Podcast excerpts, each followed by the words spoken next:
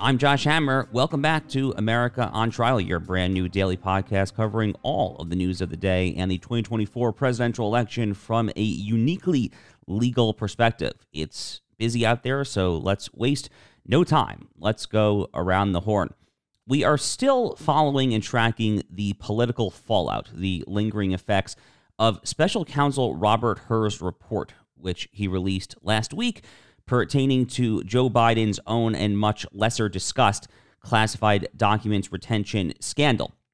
At the time, of course, if you go back and think, and this is over a year ago now, was January 2023 when most of these revelations came to light, that Joe Biden, following his time as Barack Obama's henchman, following his time as the vice president, actually going back even further, frankly, going back to somewhat of his time as U.S. Senator from Delaware, he had taken home a number of classified documents to both his home in Wilmington, Delaware, which, oh, by the way, was frequented and at times inhabited by his addle-brained prodigal son Hunter, as well as the documents showing up in the Chinese Communist Party funded Penn Biden Center for Diplomacy there in Washington, D.C. In any event, Robert Hur's special counsel report that came out last week was was really damning as we discussed on this show. They basically said that the main reason that they were not recommending to currently press charges against Joe Biden was his longstanding and constitutionally correct, in my judgment, DOJ policy against indicting, against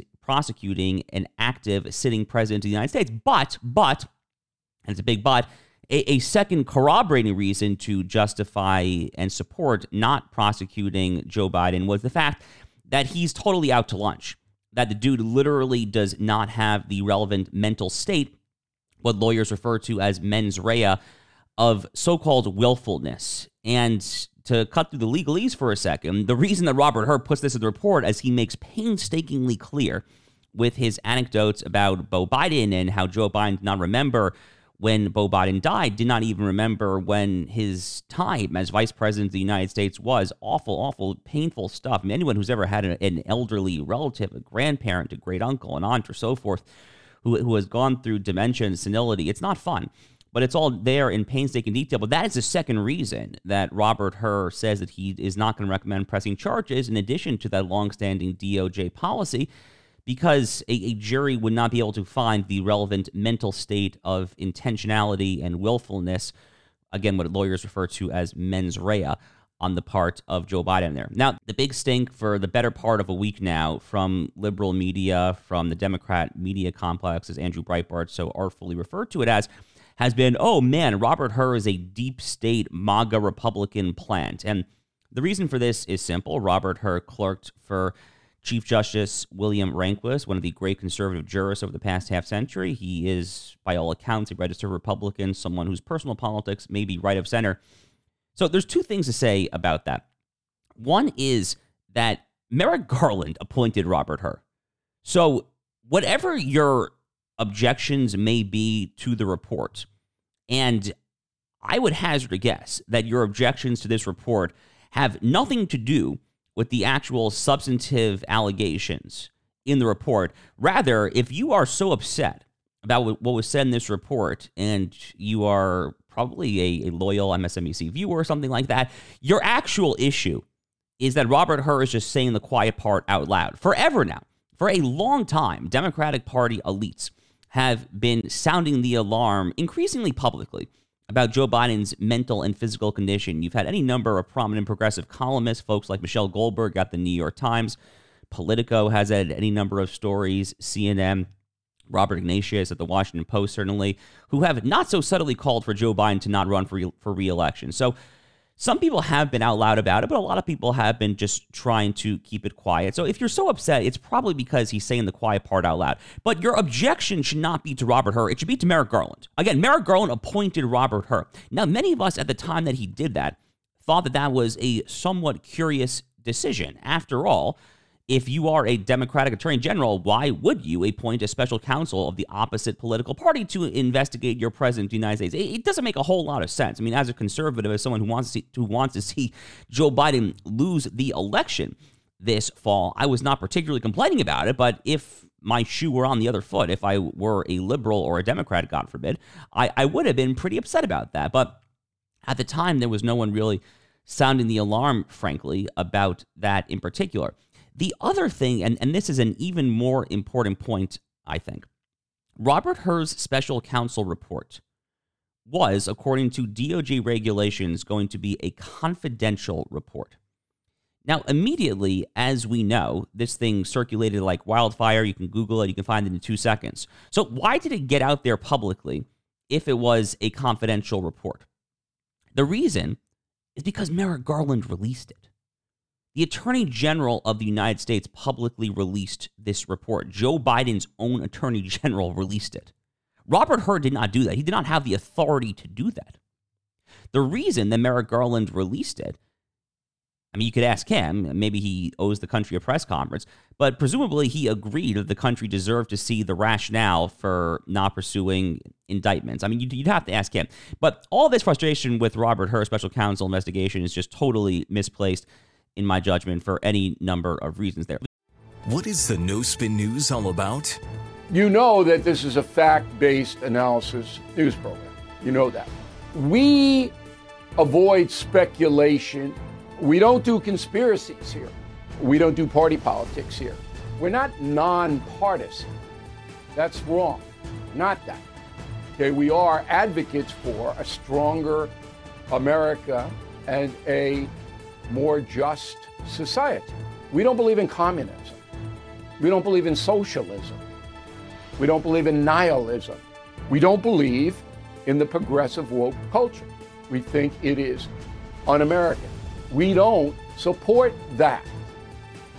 So you should know what we are, and it would then crystallize what we do. Listen to the No Spin News. Subscribe to Bill O'Reilly's podcast feed wherever podcasts are available. I'm Mike Slater from the podcast Politics by Faith. This is a crazy time in our country. It's stressful, a lot of anxiety, and it's going to get worse. And I realized that one of the things that helps me take away the stress is realizing that there's nothing new under the sun. So on this podcast, we take the news of the day and we run it through the Bible and other periods in history to realize that we've been through this before and we can rise above again. Politics by faith, anywhere you listen to the podcast. Politics by faith. Thing on around the horn, we're still awaiting this verdict from Justice Arthur Engoron in New York City when it comes to Attorney General Tish James's fraud investigation against the Trump organization. We've covered it in depth on this show. That ruling should come any day now, possibly as soon as this Friday, probably next week at the latest, but it definitely could come as soon as this Friday. When it comes to Washington, D.C., and the D.C. Circuit prosecution there, the Jack Smith federal probe, Donald Trump's lawyers, as we covered on the show, formally sought a stay at the Supreme Court on Monday evening, as we thought they would, when it comes to the three judge D.C. Circuit panel's decision that would deny him sweeping presidential immunity, that would have the effect of precluding the entire racketeering criminal conspiracy federal probe there from Jack Smith. And the Supreme Court has now given Jack Smith himself a week to respond to the Trump lawyers' 39 page filing at the Supreme Court on Monday that would formally request a stay. So they will have to get their response in by Monday, February 19th. We will, of course, be all over that on this program at the time that they file it. I, I do predict that they are going to go ahead and issue a stay. The, the only question is whether they leave it at that, leave it at a stay, which would then allow the Trump lawyers to pursue a rehearing before the full en banc DC Circuit Court of Appeals, the full 11 judges, or or whether the Supreme Court would turn this application for a stay and then just turn it into a petition for a writ of cert and then to just hear the thing on the actual substantive constitutional merits. That really is the only relevant question. We will see at some point after, and I predict that they're going to make that decision fairly quickly, but it's going to have to wait at a bare minimum until after the lawyers on the other side, Jack Smith and his merry band of lawfare adult leftist lawyers, it's gonna have gonna have to wait at least until those guys file their response to the Trump lawyers' petition for the stay. We're gonna we're gonna cover that again after it happens, coming up on Monday, February nineteenth. Now, moving to our deep dive of the day, we're, we're getting ready now for this huge hearing in Fulton County, Georgia, tomorrow morning. This has been a while in the making now. We've teased it a lot on this show. This hearing is going to be tomorrow morning, probably right around the time that our episode tomorrow morning is released. So we probably won't be able to cover it exactly on the show tomorrow. We'll cover it on Friday morning at the latest there. It's going to begin at around 9:30 a.m. Eastern Standard Time. This is going to be an evidentiary hearing in front of the presiding judge in Fulton County, Georgia, Judge Scott McAfee. It is a hearing that is a result of Trump co-defendant Michael Roman's motion to dismiss this indictment and to disqualify the district attorney in the case, Fani Willis, as well as her special prosecutor, Nathan Wade. And the reasons for this are multifold.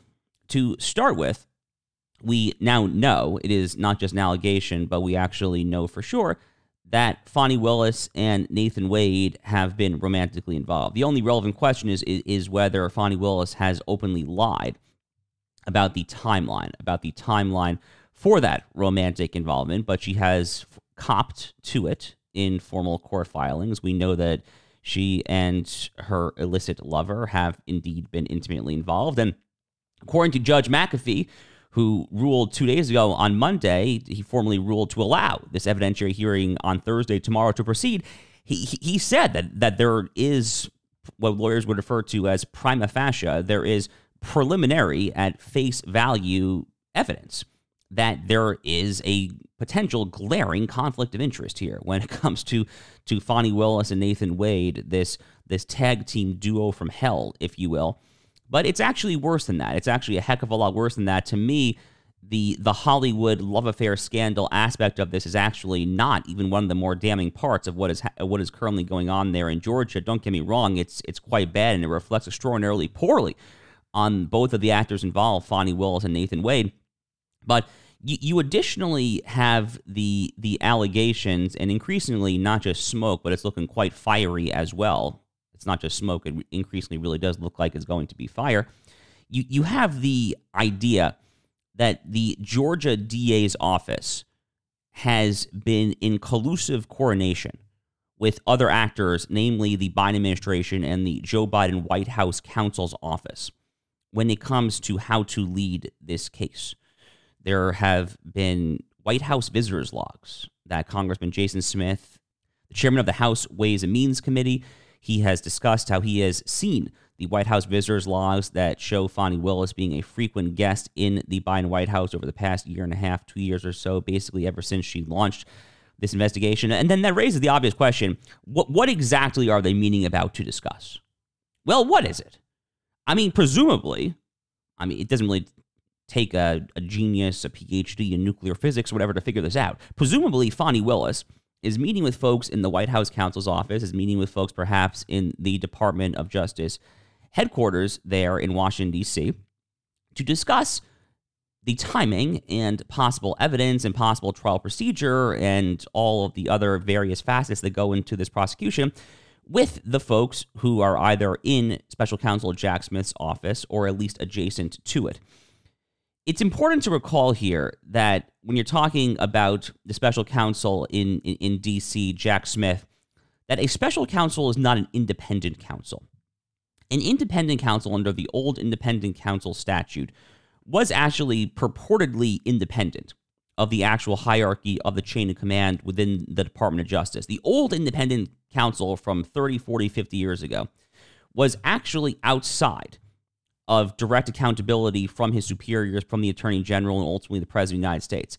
That reached the Supreme Court in a case in the late 1980s called Morrison versus Olson, where the then young and now the late great Justice Antonin Scalia issued a blistering solo dissent, which held up over time and has now been recognized as correct by virtually everyone in the legal academy, despite the fact that he was issuing a solo opinion out on a limb back in the 80s he he held that the independent counsel was unconstitutional for the reason that I just said that it was outside of the chain of command, it was outside of the scope of the so-called executive power of which Article Two of the Constitution speaks. And the, the famous line from Scalia's dissent in Olson, by the way, was "This wolf comes as a wolf." It, it, it was a very chilling line, and again, it really has stood the test of time. I say all that simply to make the point that when we talk about Jack Smith right now as Merrick Garland's special counsel, he is not an independent counsel. He is not outside of the chain of command. Jack Smith, much like Robert Hur, who we were discussing earlier in the show, Jack Smith and Robert Hur are both special counsels operating under the ambit, under the jurisdiction of the Attorney General of the United States, Merrick Garland. For purposes of Fani Willis and what Congressman Smith says are these damning White House visitors logs that show that Fani Willis has been in and out of the White House, perhaps the DOJ and other places there in Washington, D.C. What that means is it does allow it does allow for the much easier ability to collude on this level and to try to share evidence or to share timelines or to coordinate strategy more generally, to coordinate when it comes to this sprawling get Trump strategy that is clearly percolating everyone from Tish James, the Attorney General of New York, to Alvin Bragg, the Soros funded prosecutor in New York County, New York, Manhattan, to Jack Smith himself. To Fani Willis. All of these folks are very clearly operating on a mentality of get Trump. And the fact that Jack Smith, who is the head of the snake, so to speak, when it comes to this lawfare apparatus that is unfolding before our eyes in this 2024 election cycle, the fact that he is not an independent counsel, but a special counsel, constitutionally and legally speaking, makes a heck of a lot of difference. And I do fear definitely raises the possibility that there is some serious, serious collusion and conflict of interest with Fani Willis and her Fulton County, Georgia DA's office.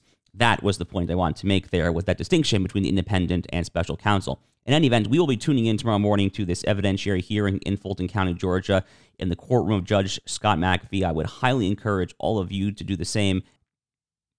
And we can't wait to come right back here to America on Trial to unpack it all for you. Go ahead and please subscribe to the show if you are not already doing so. Give us that five star review. Tell us how we're doing in the comment section. We can't wait to hear from you. We will be back with more America on Trial tomorrow.